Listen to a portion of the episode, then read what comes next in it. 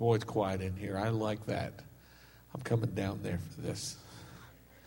Mature Christian believers don't wait till there's a program or a pastoral assignment to pray about something.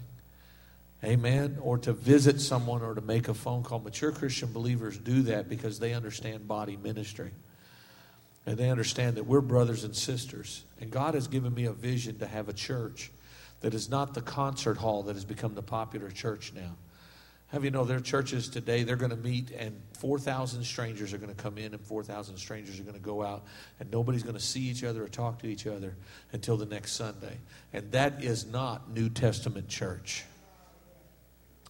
In an age where the culture is getting further and further away, and you can say, oh, no, no, no, I've got 3,000 friends on Facebook. I'm not talking about your social network, I'm talking about a relationship that you can get into people's lives and know people well enough to hold them accountable. To know people well enough that when they say they're having a good day and they're not, you can see it in their expression because you know them. Have you understand what I'm talking about? I'm talking about a brotherhood, a sisterhood, a relationship that is deep. Amen. That's what God has for us. And many people are being robbed because they're not part of a church family where there's anybody there that cares enough about them, amen, to challenge them and to help them reach their full potential. Have you know what I'm talking about by that? Let me tell you something. You can get on Facebook and uh, you can you can listen to everybody and, and Facebook is very selfish in a lot of ways. You say why? Because most of people most of what people are doing is one of two things. They're either trying to share their ideas or impress somebody. You say why? Because 90% of what I read are quotes. I mean, I, I, I, got rid of everybody who quotes, sends quotes off my Twitter. You say, why? Because I got a book on quotable quotations. I could look it up myself. You know what I'm saying? I got the internet. I got a thing on my, my Google that sends me a leadership quote every single day. Tell me something about you. Tell me something. What, what's your revelation about leadership? What have you learned that nobody else has ever said it that way? Now, that's what I'm interested in. Those are the kind of people I connect with. You know, that and, um, okay, a little bit of Sarah Palin. I follow her tweets. But, uh, you know, I just, I just kind of like hearing her politics. Praise the Lord. Any, any, any woman to kill an elk like that has got to have good politics. help me, Jesus. Help me, Lord. I can't believe I said Sarah Palin. Now somebody's going to be mad. That's all right. I follow some Democrats too. I'm just not going to tell you who they are. Romans chapter 8, verse 14. How you want a deep church? How you want to be in deep relationship? Christian brothers and sisters. That's good. It says, For as many as are led by the Spirit of God, they are the sons of God. Who are the sons of God? Those that are led by the Spirit of God. I want to just address something right here this concept of the manifest sons of God. Can I stop here and give you a little something that will help you and protect you from seriously bad doctrine that's out there nowadays? Amen. There's this concept that in the last days that somehow the church is going to evolution, they're going to slowly be transformed into the manifest sons of God taking one verse, amen, it talks about the earth is waiting for what? The manifestation of the sons of God. And so, this concept of manifest sons, amen, has led to a teaching called Kingdom Now. That basically we're going to go through the tribulation, we're going to take over the planet, we're going to become super rich, super powerful, super important. And when Jesus comes back, we're basically going to hand over to Him a world, amen, that we have taken uh, and dominated as Christians. Now, as pretty a portrait as that is, the Bible doesn't back that up. Very clearly in the book of Revelations, it tells us, amen, that the Antichrist will be given power over the saints. Well, how, you, how, can you have a powerful end time church that's taking charge of the world when the Antichrist, clearly according to the Word of God, has power over the saints? Not to mention this manifestation of the sons of God is simply talking about, amen, those who are led by the Spirit of God. In other words, the church coming to a place where we are fully led by the Spirit of God. And if we are led by the Spirit of God, we are the. And if we are the sons of God and the world can see us, then we have manifested. So it's not some super breed of the high priest out of the order of Melchizedek, higher than the apostolic. Uh, I mean, I've heard so many weird, crazy teachings on this. And of course, you know, everyone who teaches on it happens to be one of those super Christians you know, who get to tell the apostle and the pastor and everybody else what to do because they're after the they're after the order of Melchizedek. Listen, it's, it's just a way of exalting self. You know, if you want to be powerful in the kingdom of God, the Bible says the least is shall be the greatest. Amen. And so instead of seeking some high thing, they ought to find some low place to serve. That's why the world's still talking about Mother Teresa because she found a low place to serve, but it impacted the world. And eventually she had the ear of, of kings, presidents, and dictators. That's the concept of the kingdom of God. As many as are led by the Spirit of God, they are the sons of God. For ye have not received the spirit of bondage again unto fear, but ye have received the spirit of adoption, whereby we cry, Abba, Father. Now, I want to wreck a little bit of bad etymology real quick, too, while I'm at it. Can I do that real quick before I get into preaching this? Man, right here it says Abba Father, no way, no how does that translate my daddy. I am so sorry to mess that up for you. It says Abba Father, Abba being a Hebrew word for father or patriarch, and then the other term, father, being another Greek word and so many people took the term Abba in the Hebrew as a proper name of God. And so what it actually says is whereby we cry, Father, Father. Father, Father. I'm just throwing that out there because I don't know where people get this. I mean, I looked it up and nowhere does it say my daddy. You can read modern translation. It say my daddy, dad, dad. Well, you can call God that if you want, but actually what you have here is the opposite of that. You have the proper name, Hebrew father, and then secondly, you have the Greek word for father, padre, after that. So it's actually the idea that it's casual, my daddy, it's intimate, my daddy, is the opposite of what it actually says. Now, what that means to you, I don't know. Amen. And what the depth of that is, I don't know. Because I've heard that preached so many times, my daddy, my daddy, but it's, that's not what it says. Actually, what we have here is the proper name of God, the Hebrew word for father. And then we just have the Greek word for father. I guess I'm laying that out there because, in many ways, amen, we try to create something that doesn't actually exist in the scripture, amen, to create a revelation to casualize our relationship with the Father. Well, if I was you, and I'm just throwing this out there, I wouldn't casualize my relationship with the Father. Amen. Have you ever seen these old movies where that? Uh, you know, the king has a son, and the son has a has an advisor, and uh, the the king is always like, "Well, who's this guy right here?" And then, well, that's that's my that's my advisor, Dad, and, and Dad throws him out the window. you say, "What are you saying?" just doesn't pay to get too casual around the king.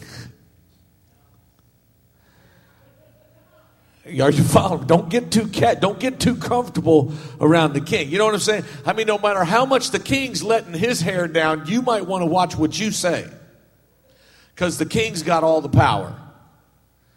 And it comes back to this concept that yes, I believe we God wants an intimate, personal relationship with us, but that proper word for father in the Old Testament, that word for Abba uh, there, that proper word for, for father in the Old Testament is such a term of respect and awe and fear, and it speaks to the office of fatherhood to the honor and responsibility of being the author that, that term a-u-t-h-o-r the author or the patriarch or the first of the family. Very important very heavy word Amen. Saying that we're in relationship with God And what is, what is promised in that? Maybe we don't have the concept of my daddy, the intimacy, but we do have in that word there the promise that God will be everything that a father is supposed to be to you. Amen? Now, I, I don't know about you, but rather than having somebody who would maybe hug me, kiss me, talk to me, and tell me how great I am, and I could call him daddy and then him disappear and not help mom pay the bills. I would gladly trade that for a dad who maybe he was a disciplinarian, maybe he made me walk the line, but he took care of his responsibilities as a father. Amen? That's important for us to understand that. What that is saying to us is He is our Father in every sense of the office of fatherhood. Man, that's a wonderful thing. I'm going to tell you right now because God takes care of His own. Now, when I was reading this, the, the, the thing that God laid on my heart to share with you today, amen, is that we are not orphans. Now, many times we, we, we don't necessarily have to suffer the difficulty of growing up as orphans to understand an orphan spirit. An orphan has a spirit of rejection. Oftentimes, even when the parents die through uncontrollable circumstances, the children still grow up feeling like they have been abandoned. So they end up with rejection issues and abandonment issues. And this is so true in many people's lives today. Many who have maybe their parents were home, but they were emotionally abandoned. You know, I had to preach the funeral of a small child about four years old that crawled into the swimming pool in the backyard. Uh, they didn't take up the ladder, crawled into the pool, and uh, the baby died. And while the baby was outside screaming and crying for help, drowning in the water, the mother was inside with her boyfriend getting high, smoking a joint. I, I, don't ever want to have to deal with that kind of situation again, but I've been there, and there's a child that was orphaned, even though mama was in the house. Can I help? Can I help you to see that? I mean, sometimes the parents are there, but there's still abandonment, emotional abandonment. Amen. That they don't serve in the office. You know, they don't serve in the office of what it means to be a parent. Too many dads that have checked out. Amen. They've checked out. They gave up. Uh, too many, uh, uh, uh, uh, uh too many dads that are missing today. We have we have too many absentee fathers. I say that as many as fifty percent of the children in the inner city are growing up without a positive male role model. That, so that means not only is dad gone, there's no grandpa there, there's no elder brother there, there is no male role model whatsoever in their life. And that leads to a sense of abandonment, of, of neglect. I, I remember as I began to write a song one day, about Sally has two mommies. God put it on my heart to write this song, and the song was entitled, I Think I Need a Dad. And it simply said, you know, born in an alley, headed for the same. Talked about this tragic story about this girl who Sally has two mommies. I feel sorry for her. She'll never know the joy of being daddy's little girl. And looking back on good times that she's had, I don't know for sure, but I think she needs a dad. You know, and it doesn't matter where you go in your life or how far that you go in your life, the imprint that your parents leave on your life will affect you forever. Have you are with me here? Some of you have been the child of divorce. Divorce creates an even new, a, a new and unique set of circumstances because divorce comes and the, the, the children are divided in time, and then there sometimes are step parents and step brothers and sisters, and we have the dynamics of blended families creating uh, unique issues, and children feel like they have half of a parent, half of a father, half of a mother, half of a, of a, of a life in many sense because of broken homes and and uh, sometimes people simply cannot get along. And I'm not saying that that uh, every divorce is wrong. The Bible tells us there are certain reasons that a person is allowed to get a divorce, but the the crisis is is that regardless, the children are going to pay a high price. The price of having a father and a mother in the home there. And yet, the Bible is very clear that as believers, God understands the brokenness of the heart of the orphan. Matter of fact, it tells us one of the great ministries of true religion, amen, is to care for the orphan. Amen. It is in the heart of our Father. Amen. He has a spirit of adoption. You know, we had a we had a precious young lady who was in our lives for a season of time. Uh, she was adopted by my sister-in-law and brother-in-law. She was in our lives for a season of time. I remember the first time she came through the doors of the church. She'd had her knee operated on. She had a form of cancer. And I went back and simply asked, Can I pray for you? And she said, No, I don't want you to do anything to me. That was her response. I said, I was just going to pray. I don't need to touch you or anything. I just wanted to pray for you. And she said, I said, Get out of my face. That was the first time that I ever met her. But over time, over time, uh, uh, uh, being loved by a family, being loved by a mom, loved by a dad, loved by a church family. It wasn't long until she gave her heart to the Lord and God baptized her with the Holy Spirit. And I'll never forget the times that our dance team danced and she was able to come out on the stage and in her wheelchair she would participate in the dancing in the wheelchair. And as time went on, uh, the cancer that was miraculously in uh, remission for this seemingly blessed season of time. I mean, the doctors couldn't believe it, and, but we had prayed the prayer of faith, and God sent that cancer into remission and gave her several really good years. And but then all of a sudden, that cancer came back, and she laid there on her deathbed, and I watched this family gather around, and I remember that. Uh, it was a beleaguered uh, event and it drug out and then finally she passed away and went into eternity with a blessed assurance and an incredible testimony. And yet, we stood there uh, uh, preparing to preach her funeral. And uh, the grandparents of her, of her newly uh, adopted father were there, and they were never for this uh, adoption. Uh, the child was too old. The child was African American. They had issues with it. They were well to do Presbyterian people and, and, and, did not support this family adopting this child that was sick. And why bring all this hurt into your life? And why bring all this pain into your life? And, and they sat there in that funeral home and, and the parents were there and they were looking to their pastor for words of comfort and and for the first time in my life, I promise you, when it comes for a funeral, I'm well prepared.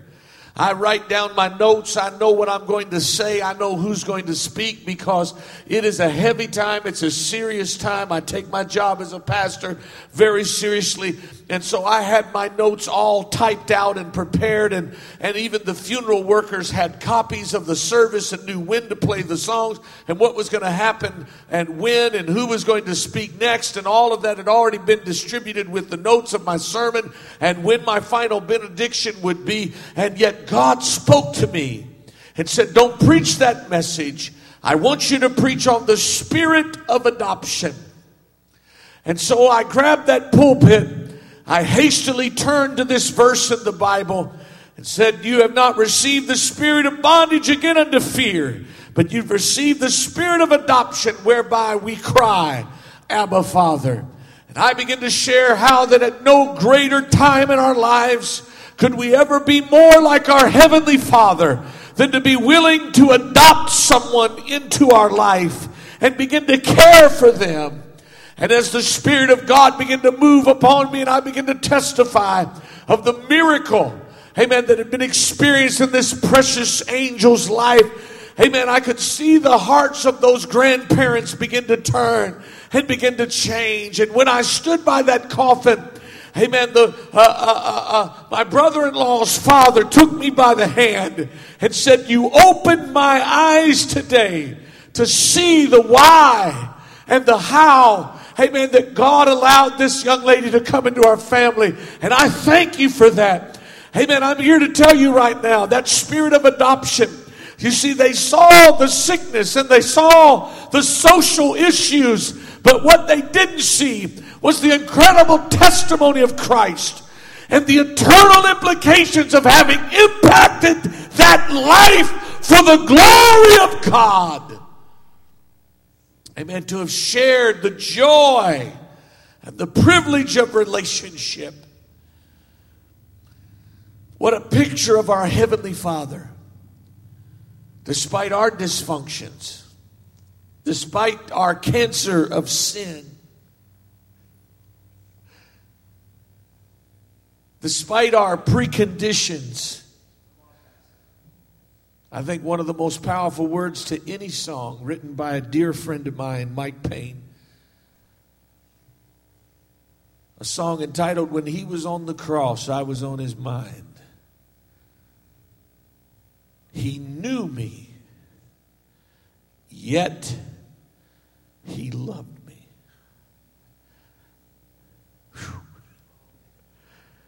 Man, that still breaks my heart. He knew me. Yet he loved me. There's all kinds of folks. Hey, I love you. I love you, but they don't they don't know me. Come on, they don't really know me. I mean, you got to know somebody. Know them. You take the good, you take the bad.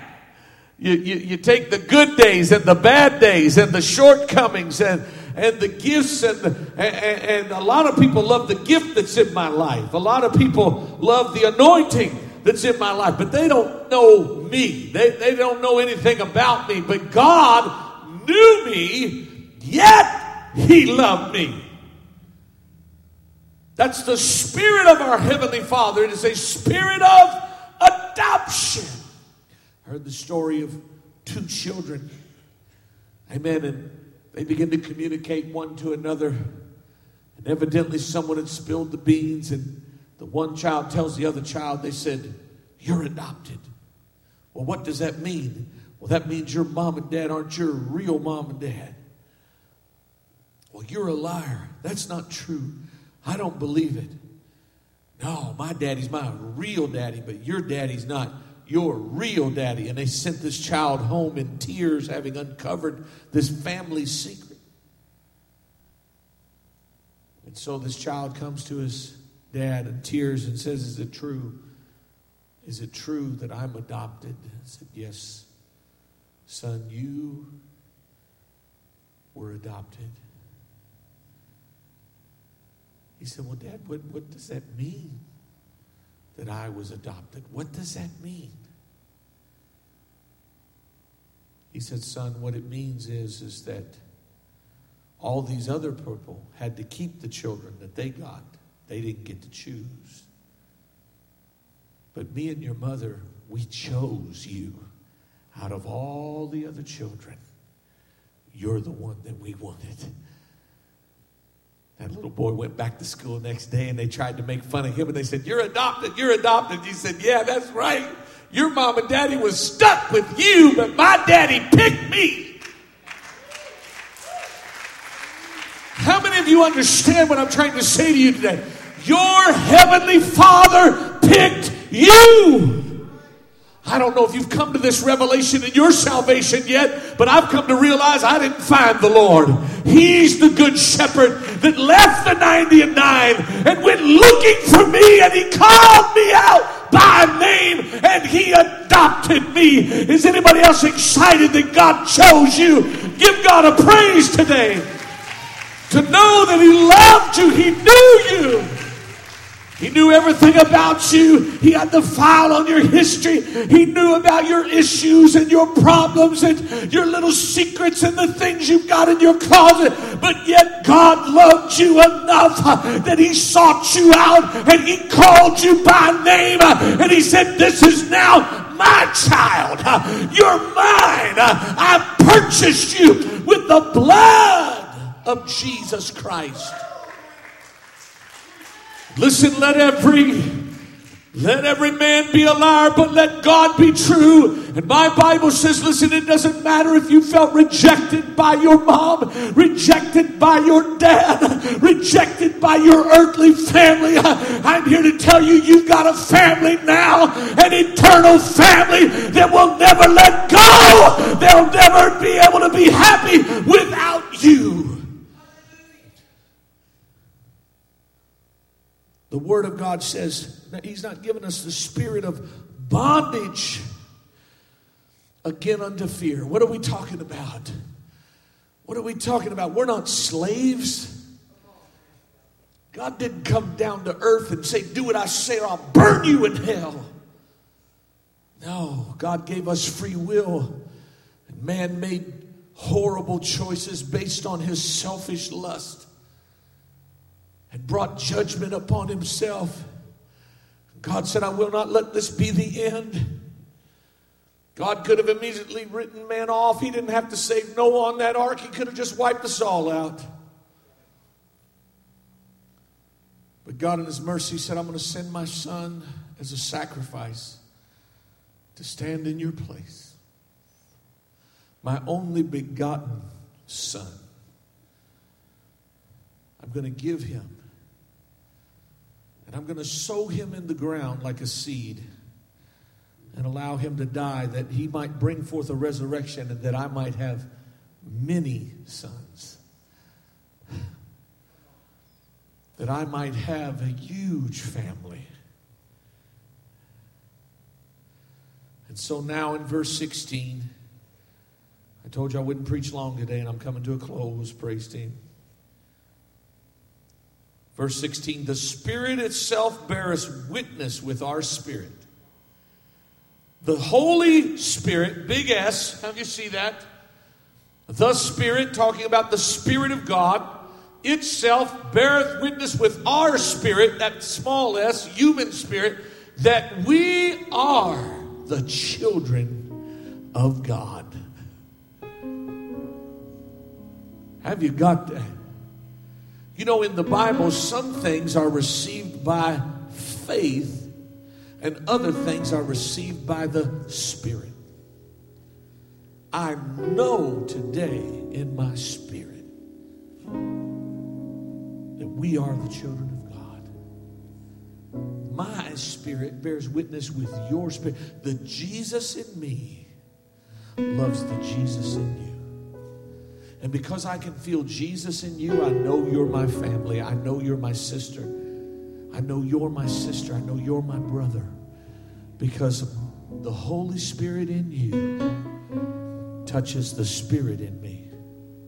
And have you know the Holy Spirit when it touches you? have you know it? Have you ever felt the Holy Ghost touch you in some way? The Spirit of God touch you presence of God be made real to you. And see, because I know the touch of the Holy Spirit, then when I sense the Holy Spirit in you, I know it's a child of God. I know it. I've, I've, been on a, I've been on a plane before and just turn to the person next to me and say, You're a Christian, aren't you? Well, yes, I am. Said, Yeah, I can always tell. And they start they start talking, they start sharing, sharing their faith. And it happens all over the world. All over the world. In India, the culture shock was so great. I just couldn't hardly get my bearings. It didn't smell the same. It didn't feel. I mean, the air was different. They had diesel fumes in the air. If you stood outside for very long, you started getting black soot because they don't have the regulations we do on on emissions and everything was diesel and so it just i mean these little cars were just pouring out this soot and you know you just it didn't smell. The food was totally different. And the people were so reserved and they had clothes from head to toe. It burned at 98 degrees outside in the shade, and they got like layers of clothes on. Completely different culture. Then all of a sudden, you'd be introduced to someone, you'd take them by the hand. You'd say, I know this is a Christian right here. I know it. I can tell, I can feel it to go to Ecuador and the precious, precious Indians there, dark colored skin and straight black hair. Put you in the mind of the Mayans. We went to visit their little villages and when they greeted us, I mean, we got out the car in this town and never met anyone before. And when they greeted us, you could feel by the Spirit of God. And the pastor would begin to introduce this is the this is the pastor, this is the first lady, these are the members of their congregation right here.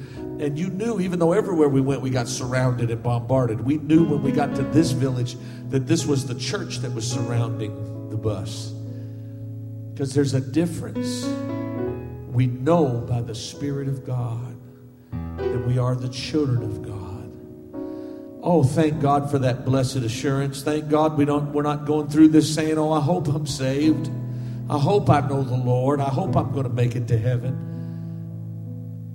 But we can say, Blessed assurance, Jesus is mine. Oh, what a foretaste of glory divine, heir of salvation, purchased of God, born of his spirit, and washed in his blood. Have you have that blessed assurance today? Come on, who's got it today? Stand to your feet with me right now. Stand to your feet, bow your heads for just a moment. If there's even one person that couldn't quickly and confidently raise their hand and say, I know beyond even the shadow of a doubt that Jesus Christ is the Lord of my life, I'm asking you right now, as you stand at the precipice of eternity, to make the most important decision that you'll ever make A decision that you will look back through the millions of years and millenniums that shall pass in the eternal future. You'll look back at this moment and see it as the most important moment in your entire life. The moment that you decided to answer his call, to let God adopt you into his family to choose to repent of the sins and the ways of this world and take up your cross and follow Jesus. I'm asking right now, with every head bowed, with every eye closed, I will not beleaguer this, but God's reaching out to somebody. If you're within the sound of my voice, and you do not know beyond all shadow of a doubt that your name is written in the Lamb's book of life, listen, if you've traveled that prodigal road and you've wandered away from God, today is your day to come back home. Jesus is calling your name. The Father has looked and He has selected you for adoption. All you have to do is accept Him. All you have to do is receive Him today. If there's one within the sound of my voice that needs the Lord, I want you, without hesitation, Please do not wait. Do not give the devil a second to lie to you or deceive you. If you need Jesus, I want you to lift up your hand right now and let me see it. Will you do it? You can put it back down. The altar workers are coming right now to meet you very quickly. These are men and women of God who are faithful and who walk with the Lord. just one moment, I want you to step out of your seat and I want you to come down here. One of these is going to pray with you. They're just simply going to agree with you. Going to act upon what you believe in your heart right now that God is calling your name, that this is your day for a new beginning and a new life. If you raised your hand, step out of your seat and come right now. Meet one of these souls at this altar. You know, Jesus was not ashamed of you, my friend. If you need Him today, if He's calling you, amen, then say yes to the Lord step out of your seat. Here's one that's already come down. Can we give God a praise right now? Come on and praise the Lord for that. Come on home, prodigal. Come on home, you that are weary and heavy laden. The Bible says, and I will give you rest. Let's praise the Lord. Praise the Lord. There's some others that raise their hand. God's dealing with you. Come on down. Do not be ashamed. Do not be ashamed. God is with you. Every one of us have taken that step walked down that aisle to say, I'm leaving this world behind me. I'm ready now. Amen. To follow Jesus. Amen. Here comes the whole family. Praise God and give God a praise right now. Come on and praise the Lord. Hallelujah. Brother Dustin going over there to help pray with them. The rest of us, let's lift our hands to the Lord right now. Let's just thank God for this wonderful event in the lives of these people. It is no small thing. Oh, God chose you. God called your name. He loves you. He has an incredible plan for your life. Hallelujah, hallelujah, hallelujah. My Bible says that there's more rejoicing over one sinner that repents than 99 just persons who need no repentance. Praise the name of the Lord. We thank you. We thank you for your presence today. Thank you, Jesus, for your presence.